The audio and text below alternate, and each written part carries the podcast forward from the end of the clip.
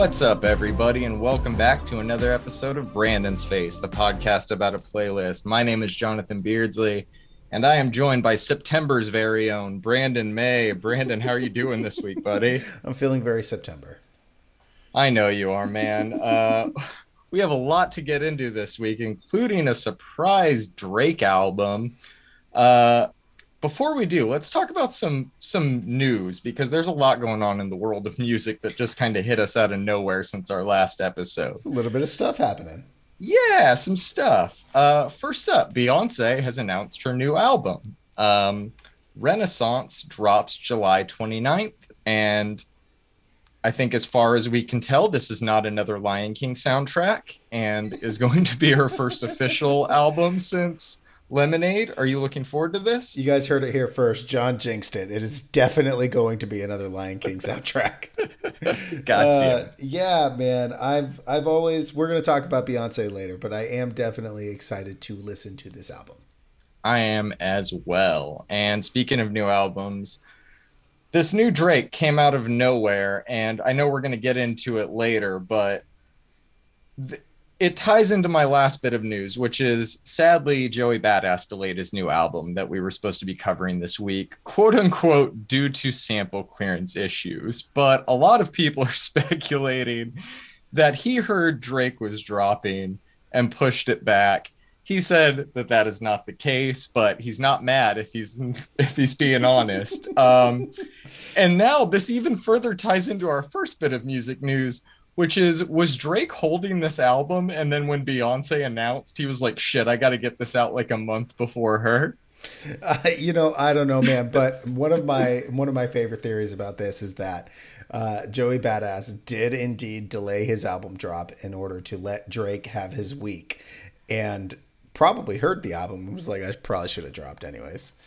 So yeah, um, I think egg on your face, Joey Badass.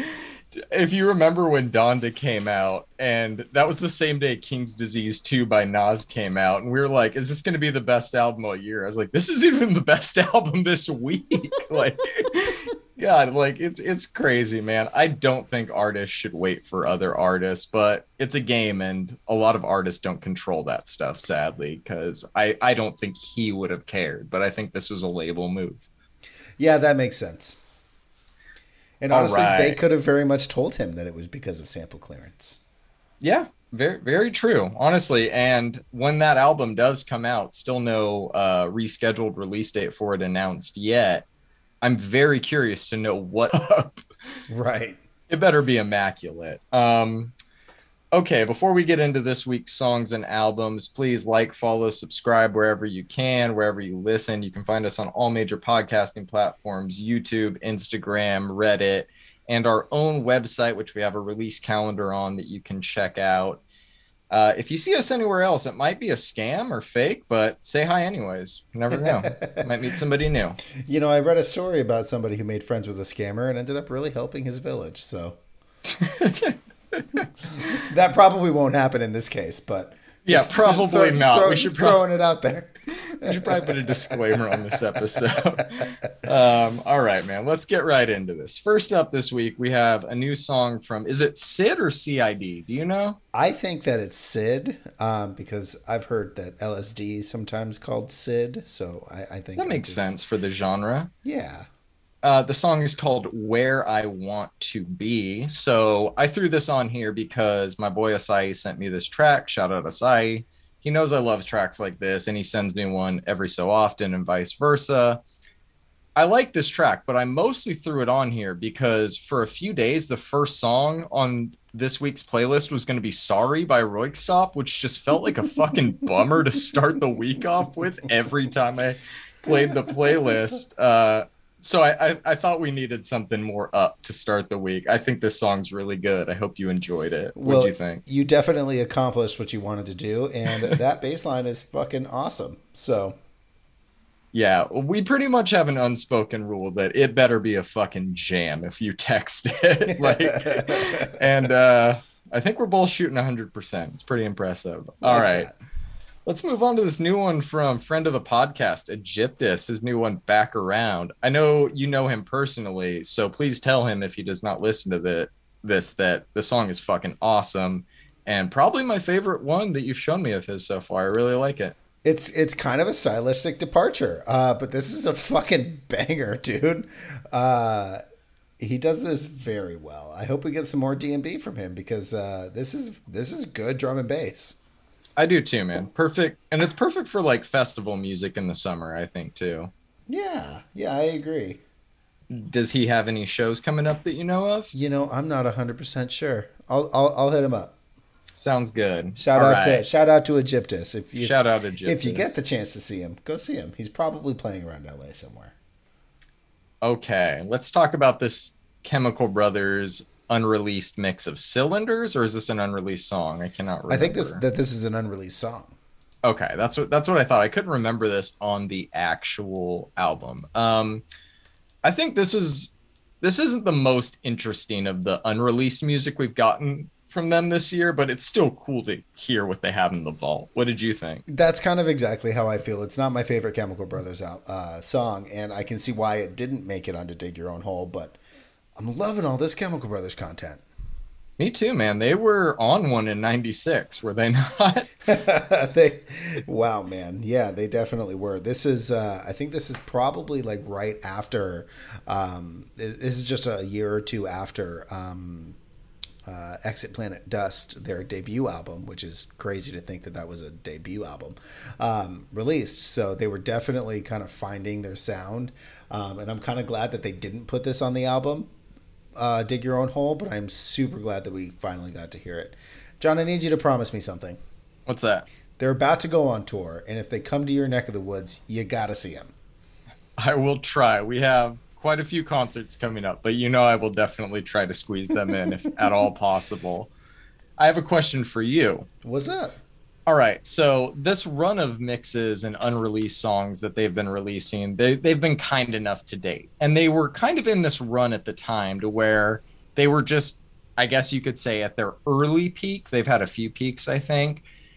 What artist now do you think has a vault like this? Fuck that that's like a current art not necessarily from their generation like who do you think is a few albums deep in their career that 20 years from now we're going to hear this version of releases from whoever it may be so i think that deadmau5 has a ton of shit in his vault um, i think that um, i do I, too I, and i i think we'll probably hear some of it but we'll never hear anything anything close to what he actually has I, I know I know that Daft Punk has probably a ton of music in his in their vault, but we'll, we'll never hear yeah. that.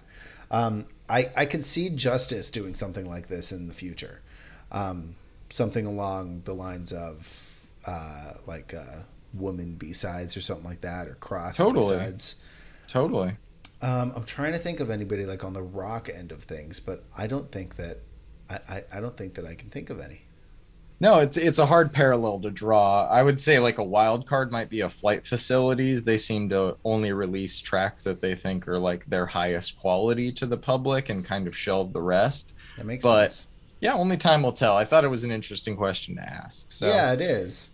Your first answer actually ties perfectly into our next release, which is this new single XYZ from deadmau5. This is the first upcoming single from the We Are Friends compilation. I can't remember if, what number that compilation is up to now. I think it's four uh, or five. I think this might be six actually. Got it. Um, this is just classic slow burn deadmau5, man. It's really nice to get lost in, and I hope the rest of the compilation is full of good shit like this. I'm excited to hear it. What were your thoughts? My notes are almost the same. Classic mouse, fucking great, progressive, analog house. Just uh, the We Are Your Friends mixtapes are always fun, man. They're always fun to hear because um, that's how I found uh, I.O. That's how I found uh, Rinzen. Um, and uh, I'm just, I'm, I'm excited to maybe hear someone that I haven't heard before. Yeah, I think that people disappointed that we're still not getting what a proper follow up since he hasn't released a proper single album since 2016, I don't think um, his titles are weird. I think that it had 2016 in the title. Um, I'm, so I'm not. Yeah, he, his albums. he's on the like Xbox naming system of like what the fuck is going on now. Uh, but yeah, I'm very much looking forward to that. He is truly at the highest level of this, and everything he releases always has my attention. Super duper same. I am hoping that they stream that K5 live from the LA Coliseum later this year. That's going to be a fucking crazy show. I don't know if there's been a DJ set at the LA Coliseum since EDC. Oh man, doesn't that date us? That brings back good and bad memories for me, but yeah, it, it does a bit. It, I think that one parking in that area is fucking terrible. So if you're going to that show, be very aware of that. Two, it is a horrible, horrible venue. It's not comfortable at all. But three, it's very historic, and I get why that they picked it if they were able to get the clearance for it. They don't have to deal with the inconvenience of the show. Only we do. Right, exactly. No, I think that's going to be a good show. I am also hoping that they live stream it, but I don't think that they'll do a live stream of the of the video. I think if they do anything, it'll be audio. I think live streaming sets are expensive. I do too. I do too. Uh, Bonnaroo is streaming on Hulu this weekend. I caught a little of Porter's set. That was fun. Yeah, man, you. Uh, I, I finally finally listened to that EDC set from Porter, and oh uh, yes. so I was listening to it to it in my headphones, and I uh, I, I, heard I heard him mix um, Castle in the Sky into uh, Raver's Paradise, and I had to immediately pause it and throw it on the, the nice sound system, and so yeah. I could bump it. Like it, it was that is a that is a masterclass in it was a, uh, electronic music. It is. Anybody that hasn't listened to that set should, especially if you were in the EDM scene from like 2009 to 2014, because he really goes back. And I don't think anybody on the main stage was playing anything relatively close to what he played. So it was crazy. But you and I were just texting, I think a few weeks ago, maybe a month ago. What is time? Um, about the first EDM song you and I both heard. And I texted you. I was like, "Castles in the Sky" by Ian Van Dahl was mine. So when that's like the third song he played in that set, I was like, "Dude, this is why he speaks to me on a level that most artists could never." Like, yeah. Of all the songs to play, "Castles in the Sky." Good God, man! Thank you, thank you, Porter. Yeah, that, that's a good one. I'm gonna throw that in the show notes for everybody. Uh, for everybody who yes. hasn't heard it, listened to it, watched it, and like fucking do it, man. It's a it's he goes back to mix. back with himself. It's it's real cool. It's fucking awesome. All right, let's move on. Uh, we got a new one that I threw on here technically. Satellite Heart by Matt Lange and Denise Reno. His new releases have been very confusing because he's starting to release everything under the name Dichotomy and it's just a little confusing. I think whatever full project we're going to get is called Dichotomy, and he just keeps releasing it a single at a time. Um, that's as far as I've kept up with that side of it. I uh, looked, but I looked, and I couldn't see anything indicating some sort of release date or anything. I just yeah, I didn't see it either. Dichotomy out soon, so okay. Uh, in the meantime, I think we should enjoy the singles. I think we should too. And I was going to say another week, another Matt Lange banger, man. He's on one this year. I love it. Uh, I actually am very excited to hear how all of these singles kind of form the end project um, because I've been loving them so far. I am too. I think that the order they're in right now is the order they'll be in on the project because these aren't the order they were released in. These have been reorganized. So think Quiet Symphony came out before any of these other songs, if I I'm not mistaken. Did. So that'll be interesting. We'll keep an eye on that. Sounds like we have more in store. Okay, let's move on to this Djedjotronic remix of Emmy by Mokado.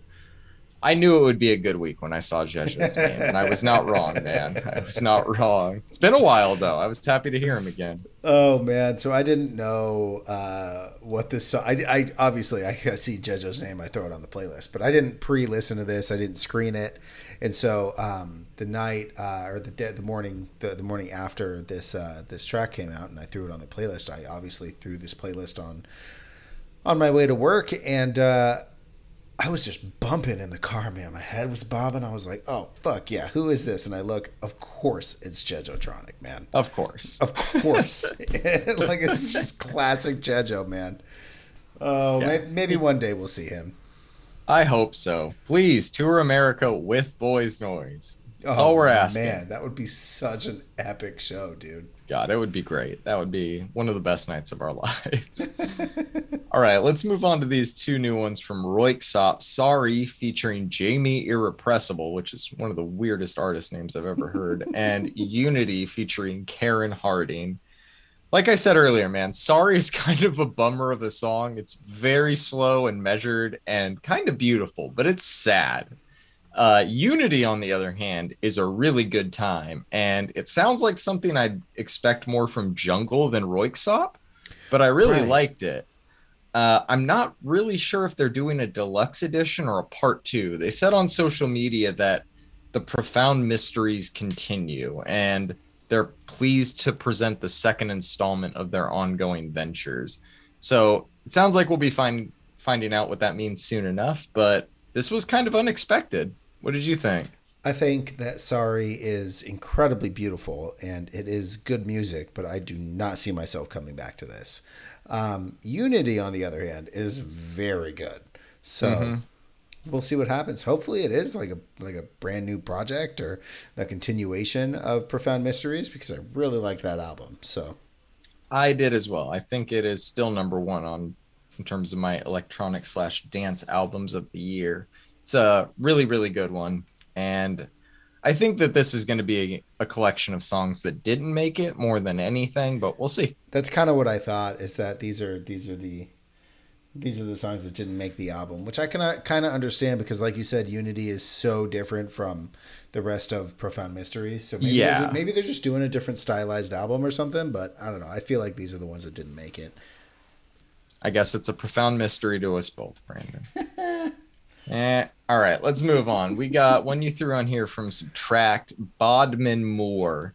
A lot of people like this guy. I've never got it. What are you, what are your thoughts on him as an artist and this new song?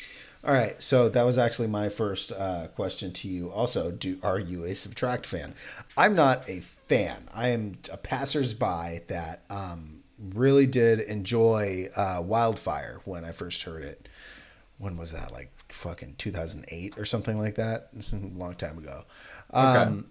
I I like weird music, as you may already know, uh, and this is both good and weird. Some of their music doesn't hit me as the way it maybe does for other people, but I enjoyed this specific track a lot.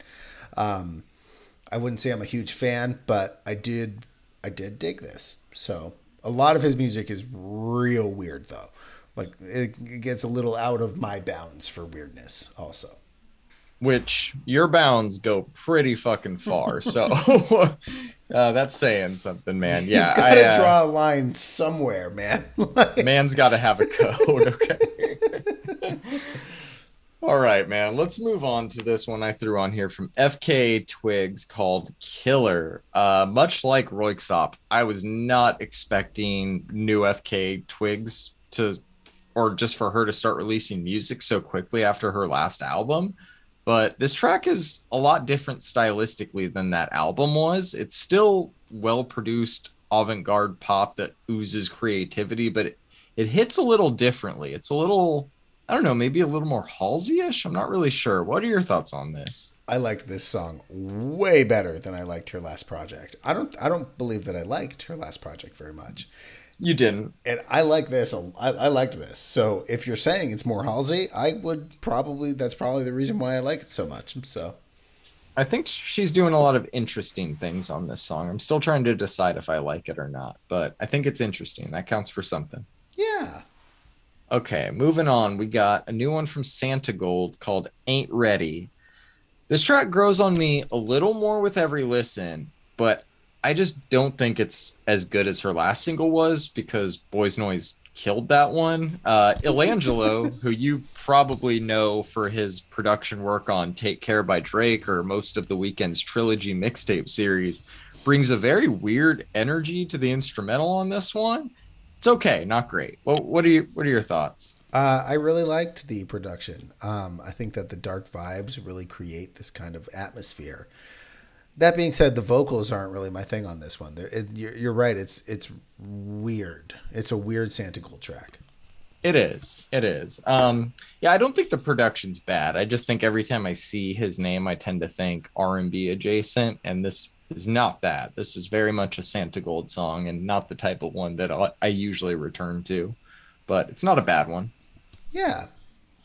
Okay, man, you ready to stir some shit up? okay, I'm just kidding. We got a new single from Beyonce, Break My Soul.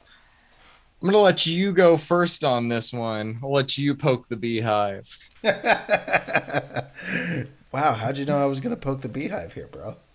I'm just kidding.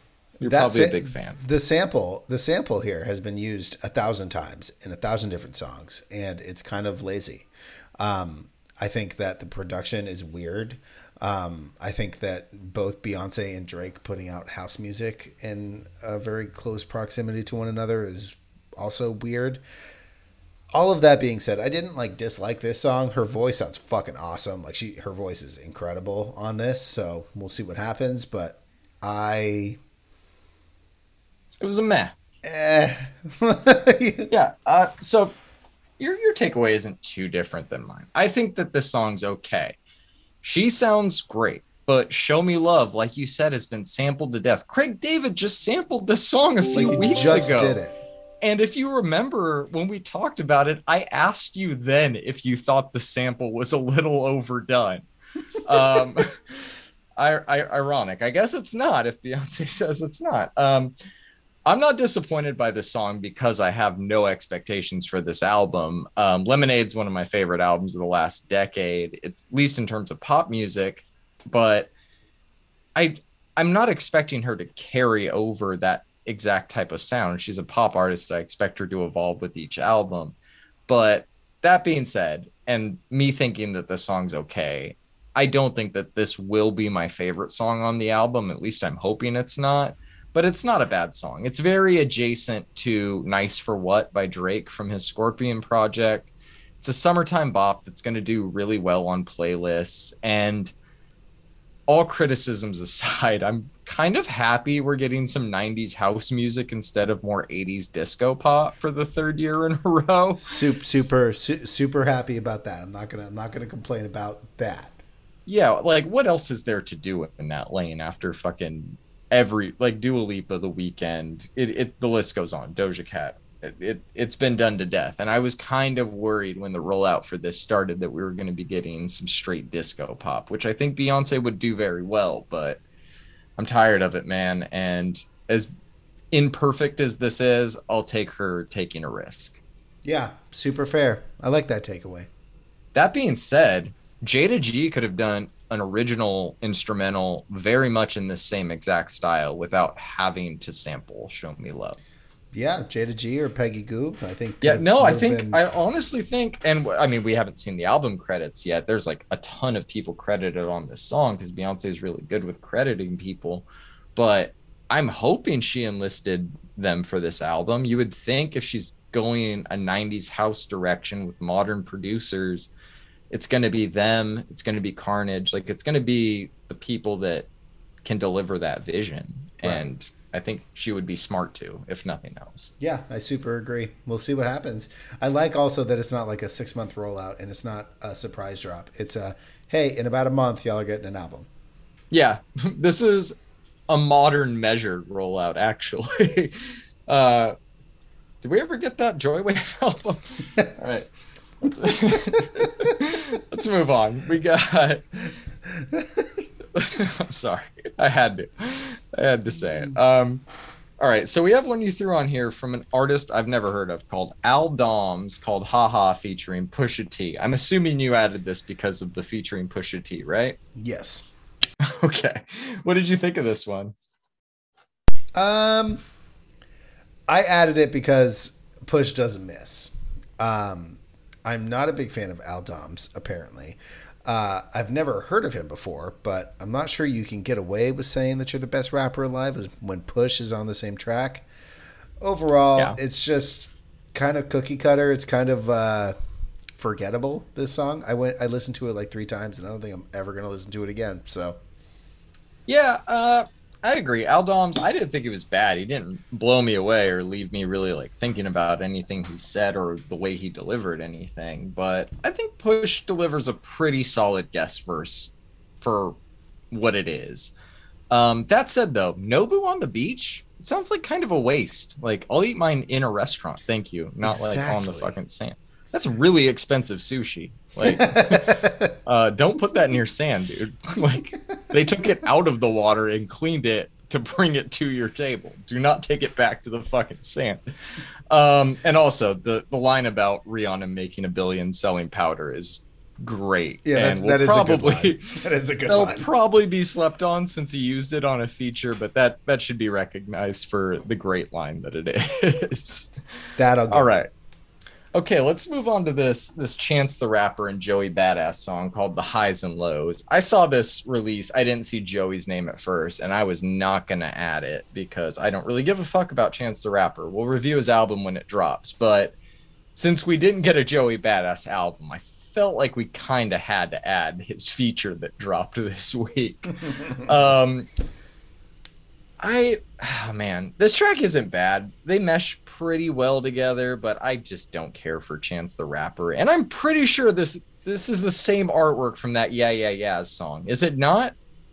Is this not the exact same artwork from that new Yeah Yeah Yeah song? I'm gonna have to find it. It might be, bro. Dude, it might be very a, close. I think it's the same fucking picture. like the same exact fucking picture. Um Anyways, those are my thoughts on it. Did you have any thoughts on this one? I did not love this, uh, but I did like it. I listened to it a few times. I think Joey's verse is way better than the most of what Chance did on this track. So, I agree. He still hasn't released the song about George Washington dying from slave teeth. You know what, man? It might be the same photo. Dude, it might be the same photo. I thought I was tripping. I was like, is this a fucking soundtrack I don't know about? Like, no, man. What is going on with this? It might be the same photo. Uh, it's different. It is definitely different, but it's so similar. Yep. If you're squinting, that's the same. it's very similar, bro. Okay. Let's move on, man we got a new one from Kota the Friend called Father's Day.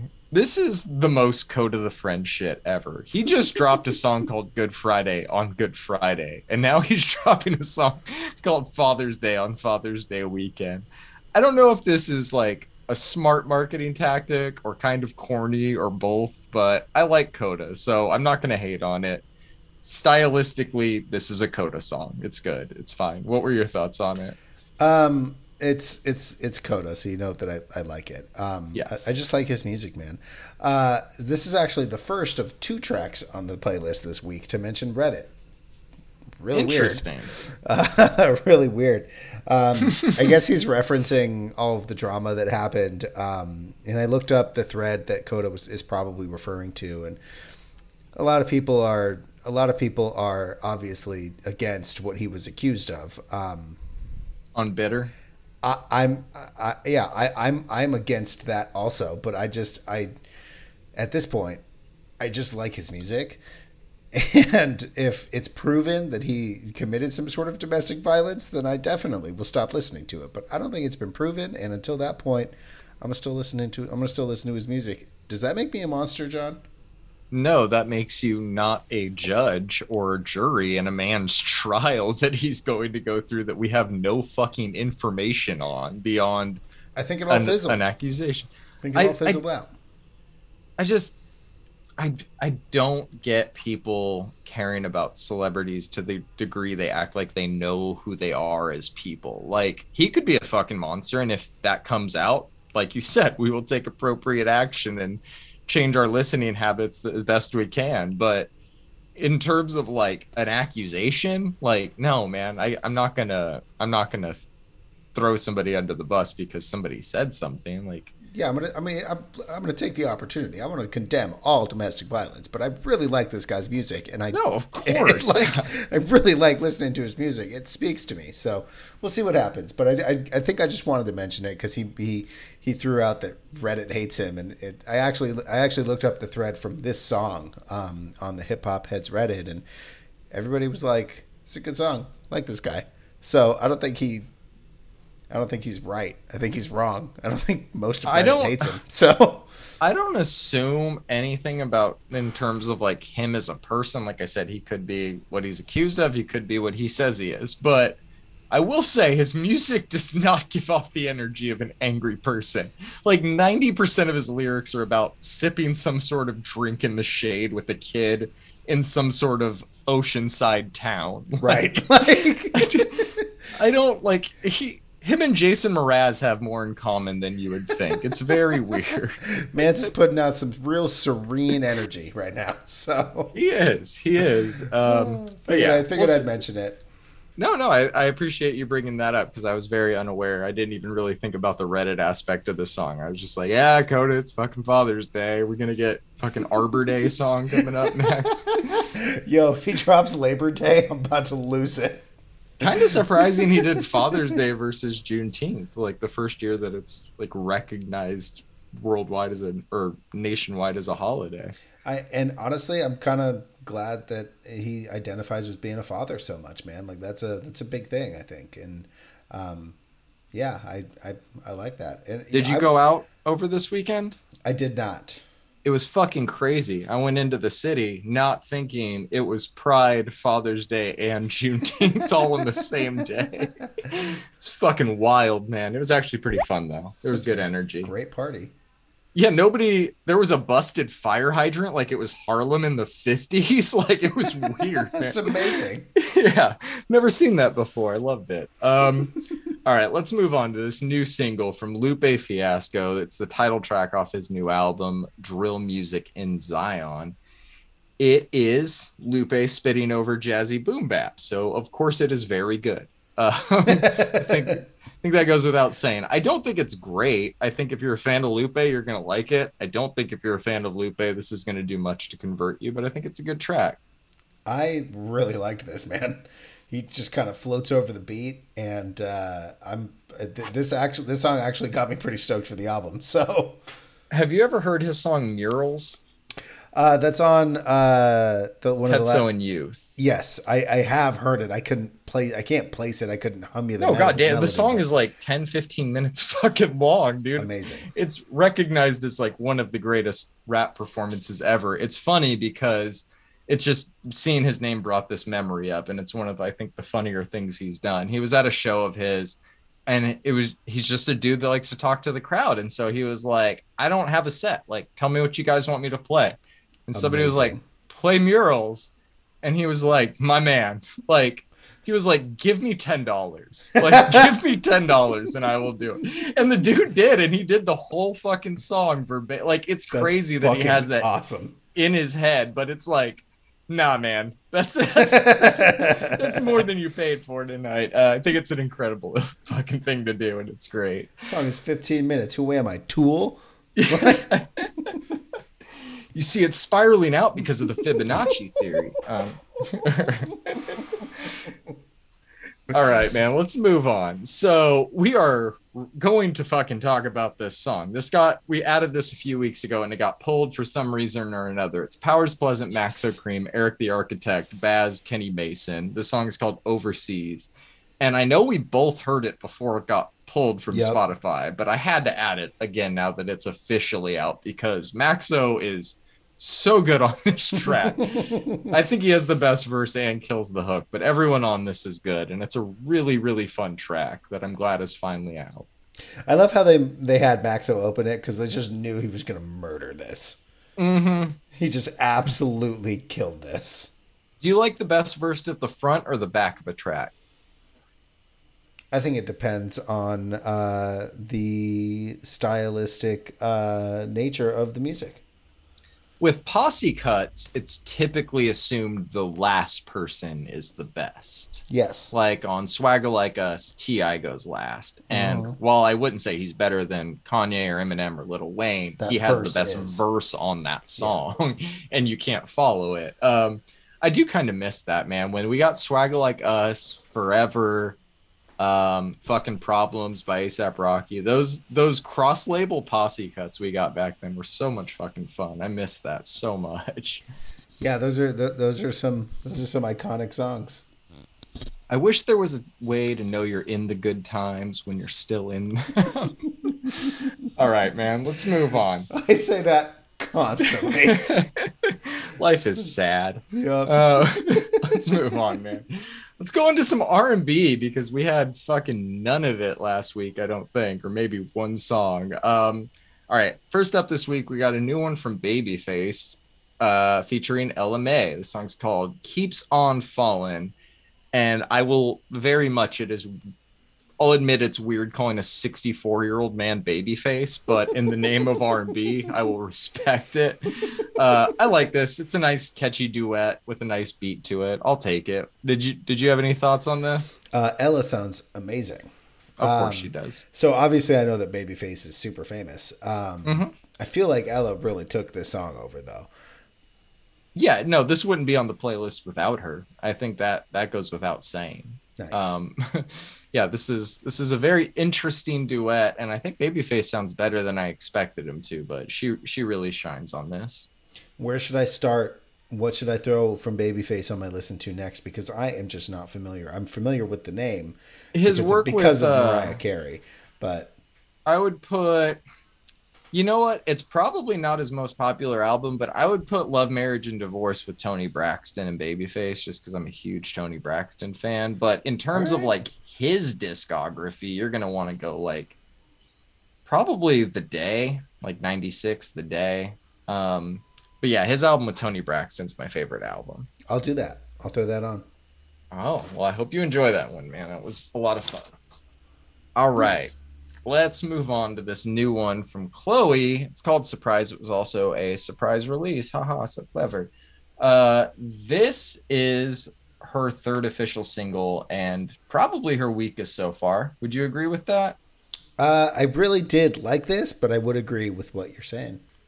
yeah, I, I I wish she would just drop the debut album already. Like I feel like this song wouldn't be so much of a dud if it was within the context of a full album. She sounds great, but the lyrics on this one just didn't do anything for me. I don't need you to pull your panties to the side that many times. You just do it once.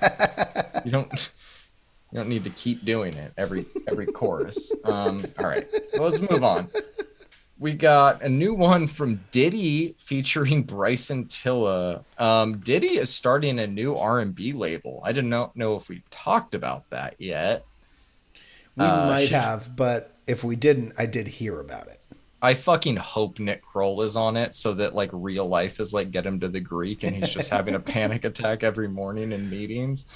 Um, a lot of older producers linking up with younger R&B singers this week. I, I think that this track is good, but that's all because of Bryson. There's also six fucking producers credited on this song. Diddy did nothing on it except talk for a few seconds. Yeah, I was gonna say, is Diddy ever gonna do anything that's music again?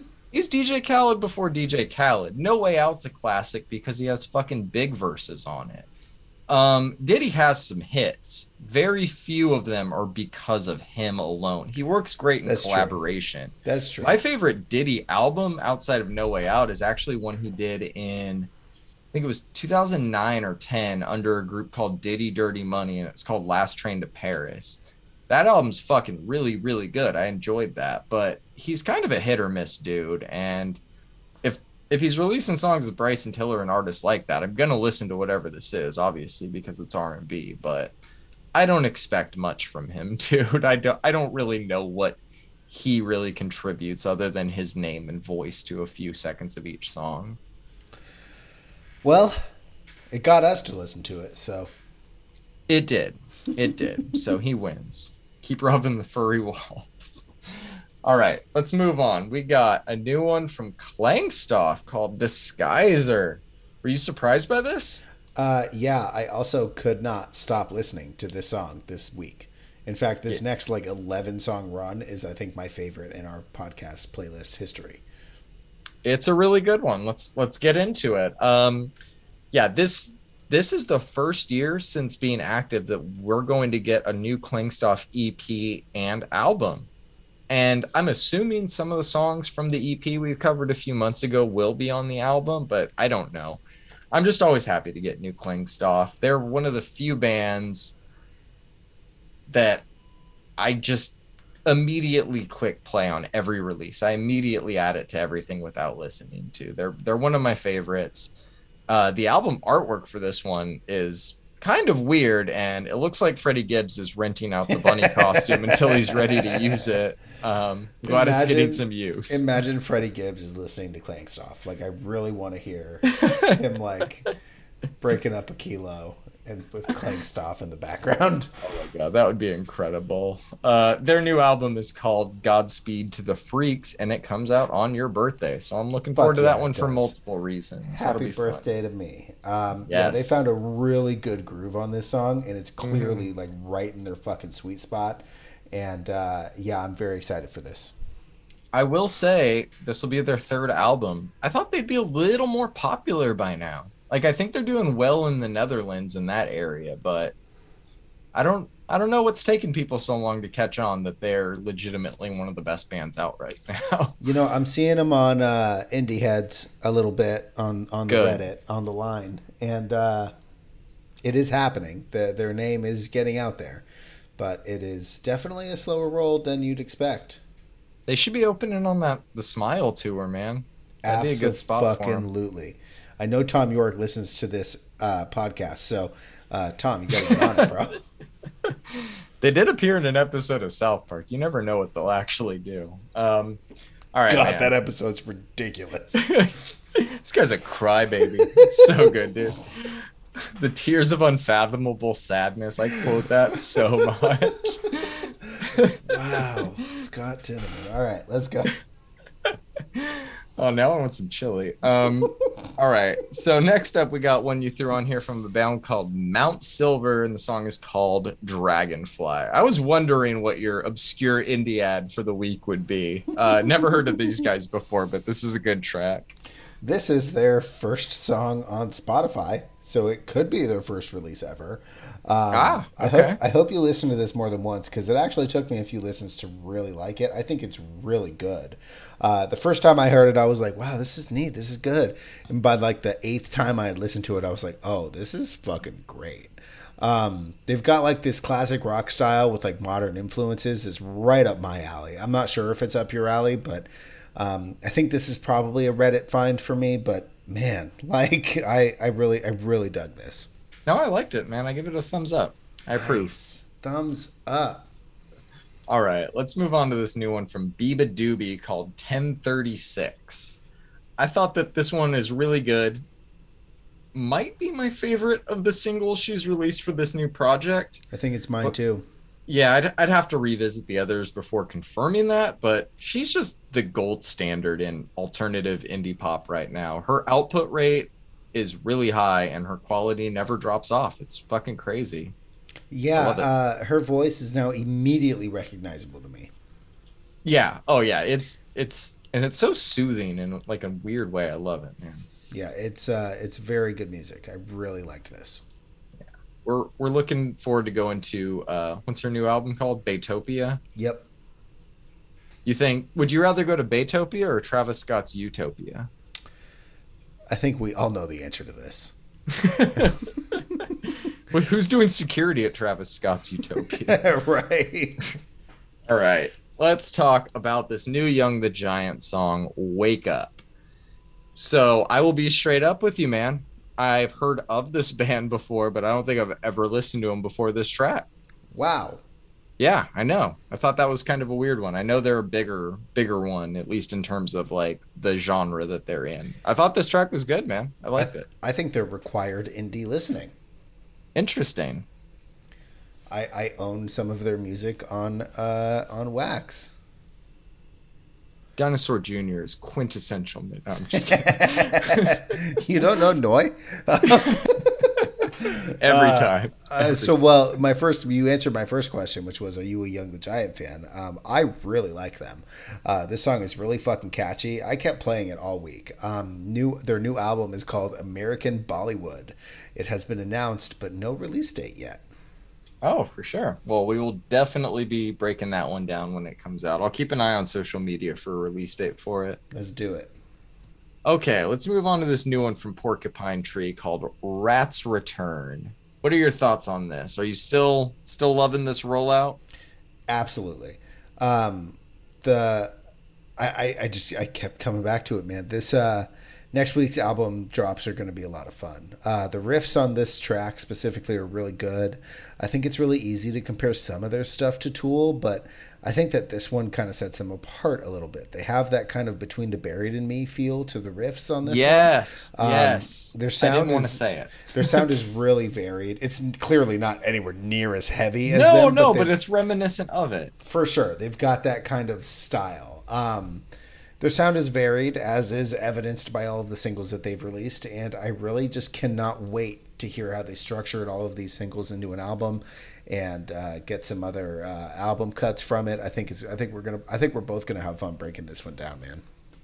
I hope so. I don't know, man. I feel like our tastes diverge a little bit when it's come to them so far. Like, I really like a lot about this song. I don't know if I love this song. I think the guitars on it are great. This is actually the least they've sounded like Tool to me. I think that's been a common criticism of mine, or at least just I've had the inability to separate the two or like kind of think of them as their own band when I'm listening to some of the singles we've heard. This one didn't give me that. I, I thought this was one of the strongest we've heard. I'm very much looking forward to the album. I don't know how I'm going to feel about it quite yet, though. Well, we'll see. I have a feeling you're gonna like it, and if you don't, then I'm still gonna make you listen to Old Porcupine Tree because you need to. We're going first album when they weren't even a rock band. we can. don't, don't threaten me with a good time, John. Dude, I'll make you listen to like pre famous Barenaked Ladies if you do that to me. I'll play I Remember all night. BNL or multi platinum artists, okay? All right. We got another one you threw on here from Hot Mulligan, Drink Milk and Run. Great song title. Uh, this is just really good pop punk, man. I like this. Have you ever heard of this band? No, never. Me neither. Why am why are we just now hearing about them? They are extremely popular. They're fucking awesome. This song just slaps and I'm definitely diving into their discography. This is right up my alley. Yeah, man, this is just to the point, full of personality, and it's fun to listen to. Uh, this track stands out in a year of a lot of great pop punk, and I think that definitely speaks to how good of a band they are because this year's been one of the most stacked pop punk years since like the early 2000s. Yeah, man. Uh, I really enjoyed this. So we'll we'll see uh, we'll see what happens. Oh, show. All right, moving on. We got one you threw on here from a group called Palps. Um, the song is called Messages. Talk to me about it. All right. Uh, I don't know how I found this band. Um, low listener count, but I really liked this song. I went back and listened to their other work. They're good. Uh, a new album is releasing at some point that we're definitely going to cover. Um, I'm dying to know what you thought about it, but I really, really liked this. It is new, old school post hardcore. I, I, I don't know if that is the right place to put them, whether or not they they're like firmly in like the emo camp or if they're firmly. I think they kind of straddle that fence a little bit, but I fucking loved this. I really liked it too, man. I think the band is really good, and I think the reason you and I like it so much is because, like you said, it's the the type of DIY emo post hardcore music we grew up listening to, and I'm really glad people are still making this and supporting it. If you had told me that you had fun. found this song on a MySpace profile and it was 2006, I'd believe you. Yep. Yep. I agree, man. We need to create that playlist, songs that you would have heard on MySpace if this was 2006. All right, let's move on. We got a new one from Senses Fail. Uh Connie Sigarbosa and CU Space Cowboy. A lot of fucking artists on this one. Uh song is called End of the World slash a game of chess. This one is okay. It it still sounds like Senses Fail, so I can't really complain about it. Every time I hear new Senses Fail, it just makes me want to listen to Let It Unfold You. And the problem with releasing a 10 out of 10 as your debut. Yeah, and and I hate that they're a play the hits band to me now. Uh, but we'll check out their new album whenever it drops. What did you think of this? Did this get you any more excited? Yeah, man, this song actually has just been stuck in my head all week. Interesting. I thought the lyrics were kind of a bummer. I mean, I'm surprised this one's been in your head all week. Uh, it's it's that hook, man. Yeah, no, it is catchy. It's it catchy, catchy as hell. And Senses Fail has always been good at catchy as hell. Yeah, that how daunting it must feel to try and ever think of topping let it unfold like that's just it's impossible man. God damn it. Like when you think of the hits on that album alone rum is for burning bite to break skin like every song on that buried album is a hit. Buried alive they're all great. And his lyrics on that album i think were what made that album what it was. That was him at his Lady like most sardonic dress again, man, tire down. Like yeah, they're, they're, all hits. They're all hits. Irony of dying on your birthday, like every song on there. Oh, it's great, man. They're one of the best bands of of their generation, and we will keep checking them out whether we like it or not because of that. all right, let's move on to this new one from Lorna Shore called Sun Eater. Did you just find this band recently as well, or have you been listening to them for a while? I have heard the name for about a year or so and just didn't bother to look it up. And then finally, I saw somebody talking about this song, and I was just like, fuck it, I'm going to listen to it. And John, we are in a deathcore renaissance right now. It it took me down the rabbit hole of the last three years of deathcore, and I needed to know what you thought about this song.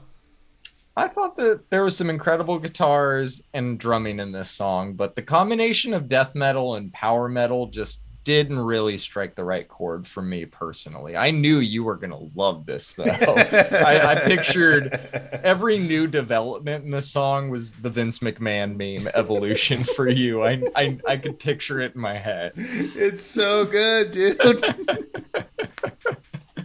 I'm glad you liked it. I'll definitely check out more music by them, but it, I didn't I didn't enjoy this one as much as you did, unfortunately. They have a pretty uh eccentric, is that the word? He's like a new vocalist for them, I I, I think. That's one of the uh, words, yeah. Will Ramos and he um he did something pretty cool. Uh, I will throw it in the show notes. It's an hour long video, but I did end up watching it because after hearing the way his vocals can range, I needed to see what he was doing. He flew somewhere to go see some doctor that would scope his throat as he death growled just to see what was happening. Oh my god. It's pretty cool, man. That sounds bizarre. it is bizarre, but it's wildly interesting. Just watch some surgery footage in your free time. you know, that wasn't what I was planning on doing that day, but I had an extra 30 minutes. So I did skip through that video to get to the good part, and it was pretty neat, man. Uh, I am not going to be watching that one anytime soon. So I'm going to take your word for it. Oh, Sounds man. interesting, though. All right. I do not need to see the inside of his throat while he growls. um, all right, let's move on. You threw this one on here from I Prevail Body Bag. Look, man, this is a this is a good track. It's heavy. It's relentless. It's just melodic enough, and I'm excited to hear what their new album sounds like when it drops. I think it's called True Power, and that's going to drop in August this year. What did you think of this? This is exactly what you'd expect from an I Prevail song. It is both heavy and very poppy, and I like it. Are they going to get back to back Grammy nominations for it? uh, I don't know, man. Maybe they're very popular. Yeah, it, their popularity is always very surprising to me, but you, you're always quickly reminded of it when you see shit like this. Um, fun side note: they just announced a tour to support this album, and the co-headliner is Pierce the Veil, who have not played a show in five years. So wow. that could be interesting. I'm hoping we get new Pierce the Ma- Pierce the Veil music this year. That would be incredible. we've never really talked about them. Are you a fan of theirs at all? I am not not a fan. Um, I not overly familiar with their. I'm not overly familiar with their stuff from, but from what I remember, I do remember liking some of it. I have, believe it or not, and one of the reasons why I'm so hungry for metal this year is that um, these last two years is that I kind of skipped out on metal for years and um, really only kept going back to some of the some of the the, the, the constants in my in my world. And so um, I'm sure. actually having a lot of fun. Cause like I said, we're in a deathcore renaissance right now, and I'm not saying that lightly.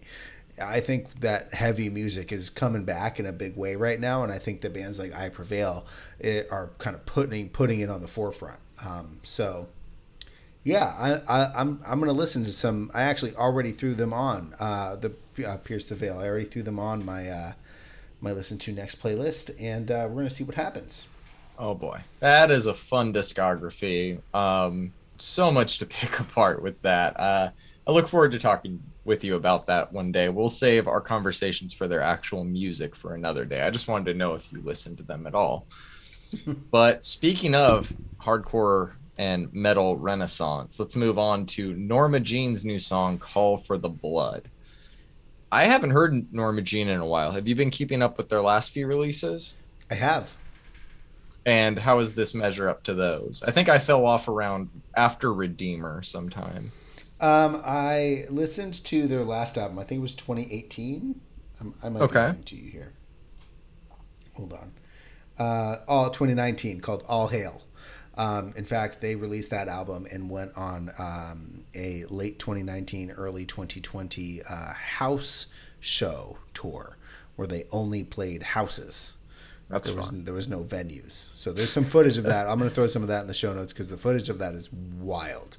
Oh yeah, do it. But late 2019, early 2020 was the start of the uh, coronavirus pandemic, which is not ideal for crowded, house shows. sweaty house shows.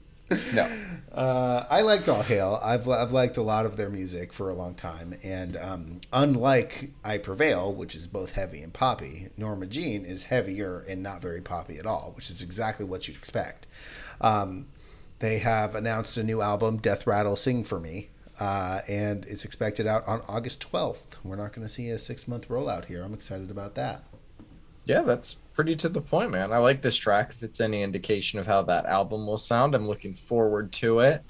Uh, slightly off topic. If you or anybody who's listening have never seen Norma Jean perform Memphis Will Be Laid to Waste live, put that on your bucket list because that is an essential thing to see in your lifetime. Just trust me on that. have you seen them live? Yes.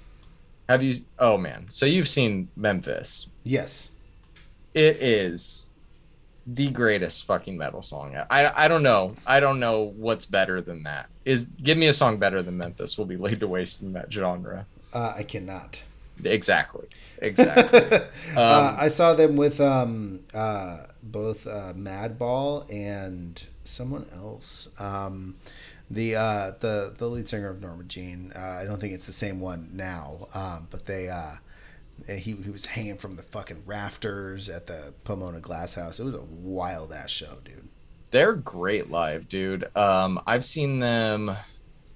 I think I've seen them three times, but I saw them twice at their peak. And one of them was a MySpace secret show with Saosin, which was very bizarre, kind of one two. They were really good, but they weren't even the headliner. Uh, very crazy atmosphere though. And then I saw them headline a few months later actually it might have been a year later with the chariot who is the original singer of norma jean. So he came out at that performance and they both did memphis live which was really oh cool. yeah. The only permeation of memphis live i haven't seen yet is with what's his name aaron from mewithoutYou doing the actual spoken word bridge live which would probably just make me melt into a puddle and die if I heard live. oh man, that song is great. I just wanted to talk about it for a minute because I love it so much and I have so many good memories listening to it. Definitely. All right, let's move on to this EP from Psychomantis that you threw on here called The Decadence of Decay. Tell me about this. You had to listen to a lot of metal this week, John. I did. It wasn't that bad. Um, I actually met uh, one of these one of the members of this band at the Failure show that I went to, um, and they mentioned that they were in a grindcore death metal band, and I had to. Whoa, whoa, whoa, whoa! Nope, I'm gonna have to stop you right there, buddy. They are a tactical espionage metal band, as says so on their Spotify. Sorry, um, just just had to correct this. uh, I think that there is huge potential here. Um, they write almost catchy death grind, which is actually kind of difficult to do if you ask me. I think Dying Fetus does that really well. Um, mm-hmm. I loved the riffs on Decadence of Decay, and I think they have some opportunity to grow in a number of areas. But I did enjoy listening to the CP, and uh, if you are in Hemet, California, they are probably playing somewhere around there soon. Go check them out. What is uh, what is are you aware of what the death metal or the heavier music scene is up uh, up in your neck of the woods? Um, you know what? I am not too sure what the local scene here is. I there's a I live near a big city, so I see a lot of like the bigger national artist tour posters all the time. I don't really see what the local scene is. So I have no fucking idea. I imagine especially as you go up close north like to Seattle, it gets a little more metal, but I don't see like a giant subculture of it where I am at the moment. No. Neat. Yeah, I would say it's I don't know, man. It it seems to be I think more hip hop here than anything. Interesting. Okay. Neat. What do yeah, you think man. of uh what did you think of the CP? I actually thought the CP was pretty good. I I could see myself standing along the outer circle of a pit, trying not to get hit in the face to it. So pushing motherfuckers back into the pit is what you're hold, supposed to do. I do the hold the fist out. All right, man. You ready to get into the albums? I'm ready, man. Let's go. Okay, first up, we have Drake's surprise album, Honestly Nevermind. I'm going to go first on this, if that's okay with you, buddy. Take it away. This album is fucking garbage. I'm just gonna say that first and foremost. uh, it sounds like he's just. It sounds like trying to listen to 808s and heartbreaks through a fucking cement wall is what it sounds like, man. It, he took like what people liked about Passion Fruit from his playlist album More Life and tried to make an entire album out of it, and none of it works the vocals are fucking terrible. His falsetto is like nails on a chalkboard. Some of the production is good, but some of it's really bad. Currents is up there for the worst songs I've heard all year. And I would have been just fine never hearing the the Jersey Club Bedspring sample for the rest of my fucking life. Like Jersey club music does not need to exist outside of Jersey or SoundCloud in 2012, and as far as I'm concerned. And I I can't believe Black Coffee produced that song of all the fucking songs on the yeah. album. Uh, outside of that song, I think most of the production is okay. Um, but this is just one of the worst vocal performances I've heard in a long time. The album isn't just bad though; it's incredibly boring the last track with 21 Savage feels tacked on as a gift for making it through the fucking album. but even that song did nothing for me personally. I gave this one a two out of 10. I'm to, I don't have a favorite at all. Like, I don't like any of these songs. I like some of the production aspects on Flights Booked. So I'm going to say that's my standout. But this feels like a lose lose situation. What are your thoughts on Drake's quote unquote seventh studio album? All right. This is not what anybody expected. And I have to say that some of the production pr- production is actually pretty cool. Um, Black Coffee is the executive producer on this album. So even if he doesn't have like credits uh, as like production credits on uh, individual songs, he was pro- he was probably involved in every single executive producing. Yeah. Yeah. Um, this is not pleasant to listen to. Uh, his vocals are just drenched in auto tune. The way the production is forced to not progress. As a Black Coffee fan, because you and I reviewed Subconsciously last year, and we've been talking about Yep. Black Coffee since he released Pieces of Me back in 2016. Um, Mm-hmm. You can tell that he had to be held back from what he probably wanted to do as far as progression goes in some of the uh, in some of the tracks because Drake needed to be the the main point of the song, whereas with anything Black Coffee, his production is only elevated by certain lyrical content. Uh, this is not the case here. Uh, Currents is a garbage song. Uh, the bread, the bed spring thing's been overplayed since the Ying Yang Twins uh, did it back in 2004, five. You could ju- just Um, say 2000 and is good Yeah. enough there. how, how, how, why, why did Drake put this out, man? I think I had a, I, think I had a better There's time. a few theories.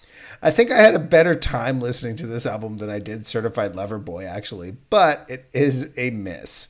Uh, someone tell Drake to just take a break and count all his money, man. Come back in like five years after you've counted all your money and release something interesting because this isn't it. And a lot of people are saying that Drake got stale and wanted to do something different like everybody was telling him to do. This is not what we meant, bro. This is not what we meant, man. Like maybe like mix a little bit of dance in at certain aspects. Don't don't go full lame like this, bro. There's no way that Drake listened to this and was like release it. Like there's just no way, man, because it's bad. As a music fan, I'm offended. As a uh, as like as as as a, as a Drake Somebody with ears. yeah, to, as somebody with ears, I'm just offended, man. Um, I need to say that I guarantee you Pitchfork is going to give this like a six, but it is. Yeah, they give it a six. Did they really? They gave it a six six. They gave it the same score as they gave Certified Lover Boy. Yeah. Wow. All right. Um, You know what? Let's let's let's talk about that for a second. Actually, you know, finish your thoughts. I'll let wrap up and then I'll I'll get to my. I, I, I'm I'm basically wrapped up. Bottom line is I'm offended. It's a two, maybe a one. There's no standouts here like at all, and they shoehorned that 21 Savage track in there to say, look, it's a hip hop album. It's not. All right, go go do your thing. Let, let's talk about the pitchfork reviews. I don't not about the content. I think they're actually really good writers. Um their their scoring system i feel is deeply flawed but they gave this project a 6.6 which is an extremely pitchfork thing to do. And they also gave certified lover boy a 6.6 which you're like like you said you didn't like either of these projects. So if they liked both of them equally as you didn't like them equally, then that is what it is. I guess that makes some sense. Dark Lane demo tapes, which was pretty much a nothing thing from 2020, they gave a 6.8, which it was nothing but fucking like loose demos. And I don't like Certified Lover Boy, but that's a better album than Dark Lane demo tapes. A, a bloated one, but there's actually a few decent songs on there then we get back to Care Package, which was another thing of Lucy's he released in 2019. 8.1.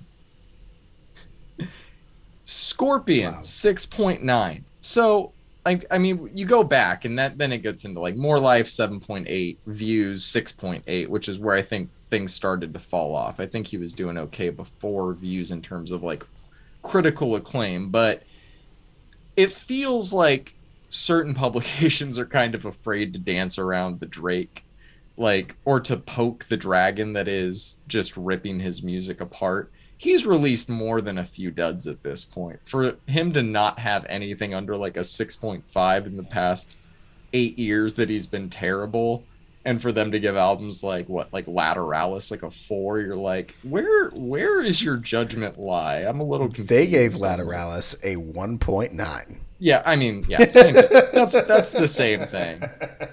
And you and I rip Tool on this fucking podcast. Oh, they're not the my favorite band. time. They're No, not my they're- favorite band, and Lateralus isn't even my favorite album from theirs. But anybody who has ears attached to their body that work knows that Lateralus is way higher than a 1.9. Hey man, this Drake album's better than Ladder. Can you fucking imagine, bro? All right, the fact that this album is rated higher than a three anywhere just tells me that there's there's music industry lobbying at this point. Like, Oh, of course. Pitchfork has to be advertisement for music at this point, and to me, that turns me way off.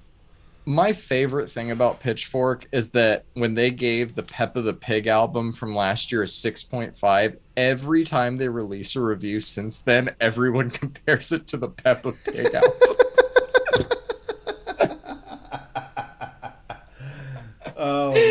It's like, dude, they'll give like what Kendrick only got a 7.6. He got 1.1 point better than the Peppa Pig album. it makes no fucking sense. Oh man, I had no idea they did that. I haven't read that review. Oh, For anybody God. else who is uh, uh, apparently allergic to pitchfork, we're gonna throw it in the show notes. So avoid the show notes if you don't want to be exposed. Oh man, I love reading and listening to other people's reviews. I respect everyone's opinion. I just, I some of them blow my mind for sure. Yeah, this is this is honestly, I, I my notes say a 2, but it's a one, man. I'm never coming back to this album. There's no way that I would come back to this album because it's not good. Mm-hmm. If anybody liked any parts of the production on this album and thought, wow, maybe he had like kind of a vision, just ignore your current thought process and go directly to Black Coffees. Yeah, listen to like, Subconsciously. go Listen go to- directly to subconsciously or pieces of me, and you'll find out exactly how uh, how far held back Black Coffee actually was. Because both of those albums are fucking timeless. They are incredible. I think you and I both gave subconsciously a nine last year when we reviewed it because Yeah, it was really good. Incredible. It's a great. It's a great album. I I even it's funny. I put this album on and I started listening to like the first like three tracks and I was like, yeah, I'm gonna I'm just gonna listen to subconsciously. I did eventually finish this album, and I probably should have just gotten it over with that time. But It's funny because a few songs I can't remember what artist it was, but you're like, I hope you listened to this more than once. And I did. I listened to all the songs on here like three or four times minimum. But I listened to this Drake album once when I wrote my review, and I have not listened to it since. I have no plans to. I know what I I heard it. I know what it sounds like. It's not for me. And splitting hairs between a two to one, if you're breaking that down, that's one star out of five either way. That's that's what this album is. So yeah, yeah. all right, man. Uh, speaking about fighting over music opinions, let's fight over this next one because I already know you and I are split on it. Let's let's dive into Logic's Vinyl Days. I know you have a review written. I just want to know: is it positive or negative? Yes. Is your score closer to a thumbs up or a thumbs down? Closer to a thumbs up. All right, then you go first because I want to know what you like about the album because sometimes your passion changes my mind. All right. Well, that's fair. All right. Start to start off. Thirty fucking songs. Logic. You you, re- you had to give us thirty fucking songs. Also, it's still under an hour and a half, which for a thirty song album is a little weird. Anyway, there's a couple of misses here, man. Um, and here, here's here's something I'll give you. Logic is corny as fuck. I Yeah, gotta know. say though, he can fucking rap, dude. This is an old school rap hip hop album. The way he constructs his verses is old school, especially on this album. And we're not talking about any of his prior music. And I hope you put all of his prior music away from your mind while you listen to this album, because if you go back and listen to it, which I know Mm-hmm. Done. you won't, it- it- the way he constructs this is old school, man. He's not the best rapper alive, and telling everybody just how good you are all the time kind of begs towards the fact that you really just kind of project your insecurities. But he also mentions Reddit in the, in one of these tracks. Um, he also mentions Fantano and how he wanted to kill Fantano, which is weird odd. but uh, I actually uh, have that video in my watch later, so I'm excited to hear it. All right, man. I know he's corny and I know that some of his rhymes are garbage, but the majority of them are great. And I actually think that you had a hard time listening to this because the production on this album is making you not hate it. I knew you don't I know you don't like it, but I don't think that you hate this album. I know it. I'm I'm not going to sit here and stand logic. I'm not going to say that he should or should not retire, but I enjoyed listening to this the two times that I did, and even if I won't be coming back to it very often, I enjoyed it. I gotta love how he actually thanked everybody that worked with him by name at the end of his at the end of this album, and I think that's really cool, man. I enjoyed this album way more than I disliked it. I gave it a five. That's why you when you asked is it positive or negative? It's, in both. the middle. It's sure. in both, and I uh, I I I don't understand the rabbit hate. I understand disliking, but you got to give him credit where credit's due as a music fan. So take it away, Johnny. Well, first of all, that was a, that was a good review. I feel like you articulated what you liked about him while admitting some of the glaring criticisms that are easy to state about this album. The the 30 tracks, the 800 voicemail interludes, um, the multiple crypto bars, multiple. It didn't take two minutes in this album to get the first crypto bar, Brandon. And there's god damn it 30 fucking songs dude um yeah personally i i i don't get it man i i hear what you hear and i respect your point of view. If you like him i'm not going to try and make you not like him. That is never the goal of a negative review of mine. I can't quite tell you like i said it's not a outright hate thing. I'll, I'll give everybody as an album its credit. I feel like that's his most focused this is meandering. This isn't like if you quote unquote retire, come back with a project worth coming back for that feels like cohesive. Like yeah, cohesive. This is just it's all over the place. And this sure, I'm not, not saying I'm not saying there's nothing to like about this. I think look, man, I'm not a fan of his his voice or and I think that may might be why I'm not a fan of his okay, let's talk about this because this is how you ended your review. I don't like the production of this. It sounds like he's trying to do Madlib production, not having Madlib produce his album. I, I think Logic is an okay producer. He's better than, say, a Russ, but I don't think he's quite good enough to keep my entertainment as a producer for 30 fucking songs. And granted, I know it's not 30 actual songs. Some of these are just a little bit of talking and, the, and it moves on but I would say his best rhyming on this album to me was on the track Clouds. And I think my favorite moment of the entire album is Action Bronson's verse on In My Lifetime, which is only 45 seconds. And this album is over an hour. Yeah, I've, Action Bronson's really been growing on me over time. My favorite author, Shea Serrano, actually has a new section in his book where he just lists 10 lyrics that he thinks Action Bronson would say. And it's really fucking funny. Um, I everybody should buy that book, Hip Hop and Other Things. It's one of my favorite books of the year so far. Um, but yeah, back to the point. I just I I see what you like about him. I just don't like those same things. I I don't know, man. I didn't really give this a score. I, I don't feel right giving it a score. I tried to watch uh, the French Dispatch, that new newer Wes Anderson movie, the other day, and I've been like reviewing shit on Letterboxd because I really enjoy the process of reviewing things. Mm-hmm. And I turned that movie off like 15 fucking minutes in because I just it wasn't connecting with me. And I would would have given it a one based on that, but it's like I didn't hate it. It just wasn't for me. And I guess that's how I feel about Logic. I don't hate him. He's just not for me. All right. That's super fair. That's super right. fair, man. Well, I hope that was a good enough answer. It was. Um, what was your favorite song? Did you have a standout? Uh, I liked, uh, what was it? Oh, let me find my notes again. I just clicked out of it.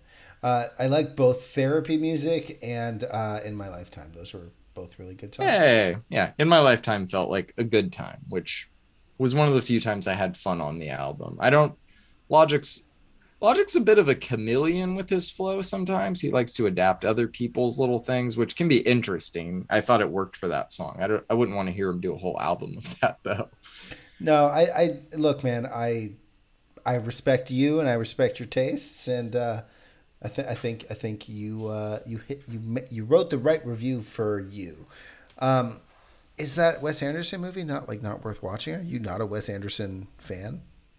Um, I liked Grand Budapest and I liked Isle of Dogs, so I would say I'm a Wes Anderson fan. It's just like it feels like his kind of like I don't know, it's very Wes Anderson, so there's a lot of like the artistic visual style to it, but the story wise, it's it's kind of about like the history of the New Yorker, but it never uh-huh. really tells you these things, and it's like told through these kind of confusing chapters. And like I said, I didn't even get very far in. I could just tell like 20 minutes in, I was more like trying to figure the movie out than watching it, which I don't enjoy doing that unless it's like that type of movie, like a thriller. And I know not. what really happened. You got 15 minutes into that movie and we're like, man, I really got to go listen to Vinyl Days again.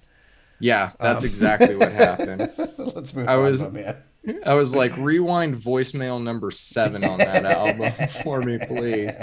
Let's fucking move on. So, we have a new album from Destroy Rebuild Until God Shows, aka Drugs. And God, that album, feels good to hear. Yes, a new album finally, and the album is confusingly titled "Destroy Rebuild," their second self-titled album. Um, all right, man, this this fucking one just kicks ass. This album is fucking awesome. It surpassed every expectation I had for it left me absolutely floored. The instrumentation is great, the production and mixing are top notch. Craig Owens' vocals sound better than ever. So crisp. Every inflection he does is so visceral. His screaming has only gotten better with time, too. He sounds like a fucking pterodactyl on a few of these tracks. these songs balance being anthemic and emotional with the heavier aspects of their music perfectly and this isn't an album full of like formulaic post hardcore. It's an album full of everything I miss about the height of the scene. Howard Benson was the perfect producer for this album, too. He has a way of making the theatrical elements of bands like this really shine, like those fucking strings on What's the Code. Perfect example of that. That song is a perfect example of what all modern anthemic emo should sound like melodic enough to sing along to and heavy enough to bang your head to. Fuck yeah. And I knew I was going to like this album. I wasn't expecting to love it as much as I do. I've listened to it every day since it came out, and I don't plan on slowing down anytime soon with this one.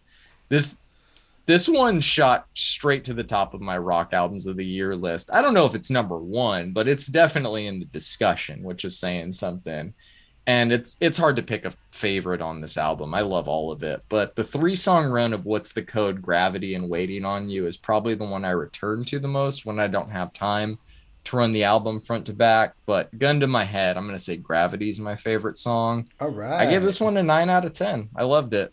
Hell yeah.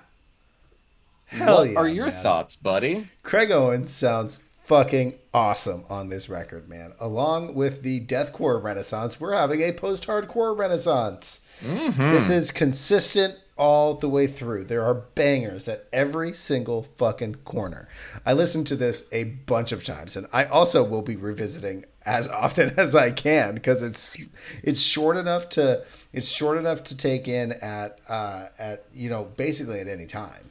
Yeah. Um I, I I don't really have many other notes than that, man. There's nothing super like revolutionary about it. It is just pure post-hardcore in the best fucking way. Great cleans, great screaming, great riffs, couple of breakdowns, catchy hooks, and well-written well-written choruses. You can't yep. ask for much more. Great drum fills too. Oh, Insane it's, drum it's fills. all it's all so good, man. I, I I also gave it a nine. I cannot stop putting on satellites in motion. Just the his inflection on satellites when he when yeah. he sings, it just fucking gets me, man. It's like the word satellite was created for Craig Owens to sing. Right? Like I agree, uh. man. I'm glad we I'm glad we're aligned on this one. It's a fucking masterpiece. Great for them. Welcome back. Right. This is this is real good, man came out of nowhere too. We had no idea this was coming at the start of this year. Right. Just hey, we're back. Like hey, drugs is back. Okay, fucking Cinematic Sunrise releasing a new album next year too. Like what? new Isles and Glaciers. We're gonna do a new Sound of Animals Fighting. Let's just do all the Craig bands. Yeah, let's just go. do all of them. I have a Sound of Animals fighting vinyl, and that thing really? makes people so uncomfortable if I put it on. oh man, they are so insane. They're a weird fucking band. Um, anyways, but Anthony Green and Craig Owens in technically the same band is like what everybody should want. Right. All right, let's talk about this new Foals album. You ready? Let's do it.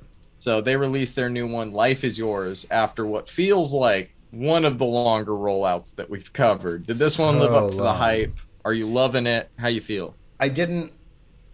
Yes, and also no. Look, Foals puts out another indie pop hit. They are nothing if not consistent. There's fun songs that are really easy to listen to. They've got this kind of funk, danceable edge to them that makes that that just makes for fun records, man. This one, this this record is no ex- no exception. Um, I enjoyed listening to it. I really like the structure of all of the synths on a lot of the tracks. Um, I love the riffs. I love the pop sensibility. I'm gonna return to this whenever I want something that's upbeat and easy to listen to that I don't have to listen to, um, just like I do with all of their other records. Um, kind of like the drugs album there's no revolutionizing of any genres going on here and honestly with Foals it's almost refreshing we've gotten a lot of just fucking madness this year.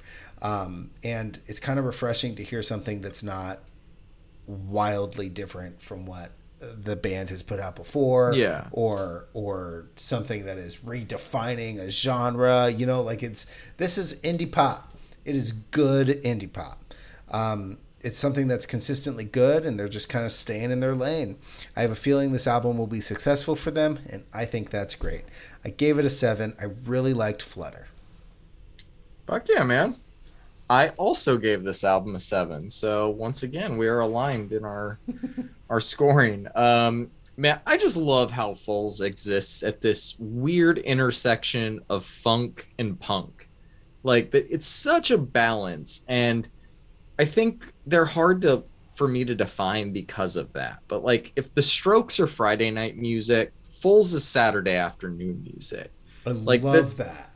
There's an optimism radiating radiating from this album that's hard not to get caught up in. And it's very hard music to be mad to. Like the only thing i'm mad about is this album rollout taking seven goddamn months. Right. I think it was worth the wait though. The, the album's a self-contained 40 minute party and you could say a lot of the songs sound the same but i think that's kind of the point with an album like this.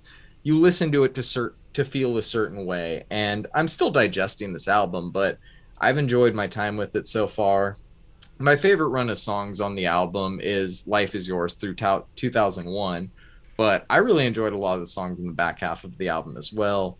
You know i'm a big intro guy so my standout is life is yours. Um It's a good and song. yeah i we both gave this one a seven. I think that it's a pretty solid score. It's a good album and a nice entry into their discography. Yeah man i agree Okay, let's wrap this week up with this new release from Perfume Genius called Ugly Season. I, d- I don't think we've talked about Perfume Genius other than on the Yeah Yeah Yeahs song, that correct? that is the only time we've talked about it and i'm going to stop you right there and i'm just going to jump in right now um, Jump in, buddy. we were just talking about it about perfume genius and how much i liked their last album set my heart on fire immediately this is nothing like that album um, this is a lot more avant-garde than his other stuff and I, I think you should definitely listen to set my heart on fire. I think that this is going to get an 8 out of 10 on pitchfork and if somebody wants to pull it up they can prove me right because they just It did. love it did? I'm oh man i'm on fire today. Um it's it's not it's not i like weird music man. This it takes it to another level and i kind of wish that i del- i almost deleted it but then i was like he's already seen it so i can't delete it.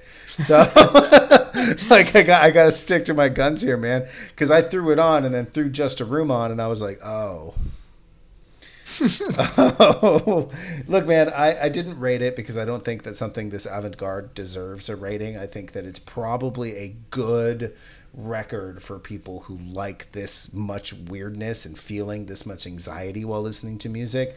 I wouldn't recommend it for anybody who is like an anxious person because it just kind of like builds me up, and I'm not an anxious person. So, um, other than that, though, I, I highly recommend John that you that this I I I hope that this did not sour your your taste buds on Perfume Genius because you really should go back and listen to I set my heart on or set my heart on fire immediately.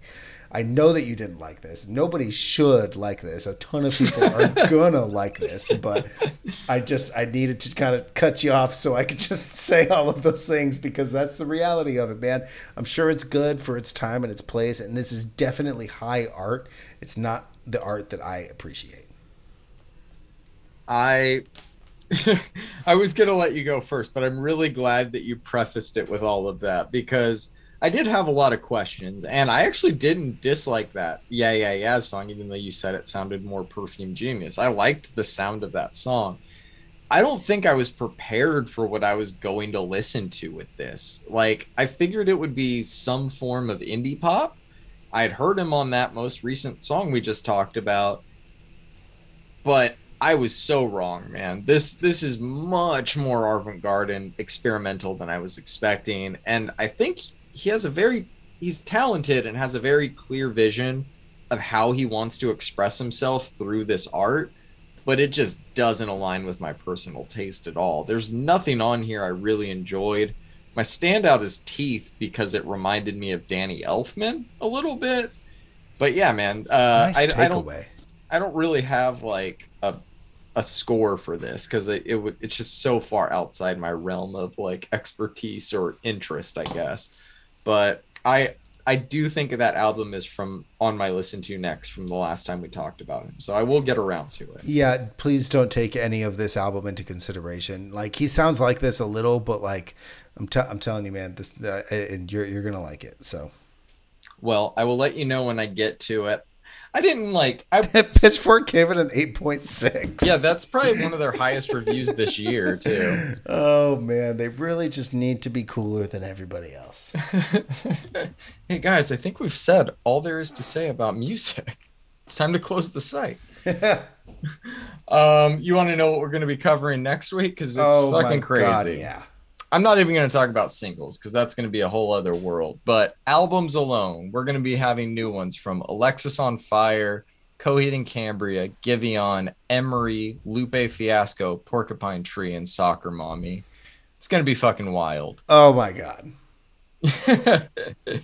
yeah, buddy. Uh, strap in. This is going to be a lot of fun. Please, I recommend everybody check out our playlist Friday night if you want to see everything we're going to be covering next week before I post it on Instagram. This is going to be one you're going to want to start on early because it's a lot to digest. And I'm very, very much looking forward to this next episode with you. Yes, me too. There's got a lot to talk about. A couple of anticipated releases, and uh, yeah, man, I, uh, I, I, you know, I had fun this week, even though we had a weird Drake release, and I knew you were you weren't gonna like that uh, Logic album. I had a lot of fun this week listening to this music, and I'm, I'm, I'm kind of excited for the genre of rock. Yeah, we're gonna have a good amount of it. I saw that Emery was was releasing a new album. Haven't heard anything from it, so that should be interesting. I'm trying to throw a little more rock on there. We got Municipal Waste with a new album coming up in the next couple weeks. I thought you might enjoy. Hell hey, bring me the horizon. They're rock, right? All right, everybody, have a great night, John. We'll, we'll see you guys next week. Peace. Peace.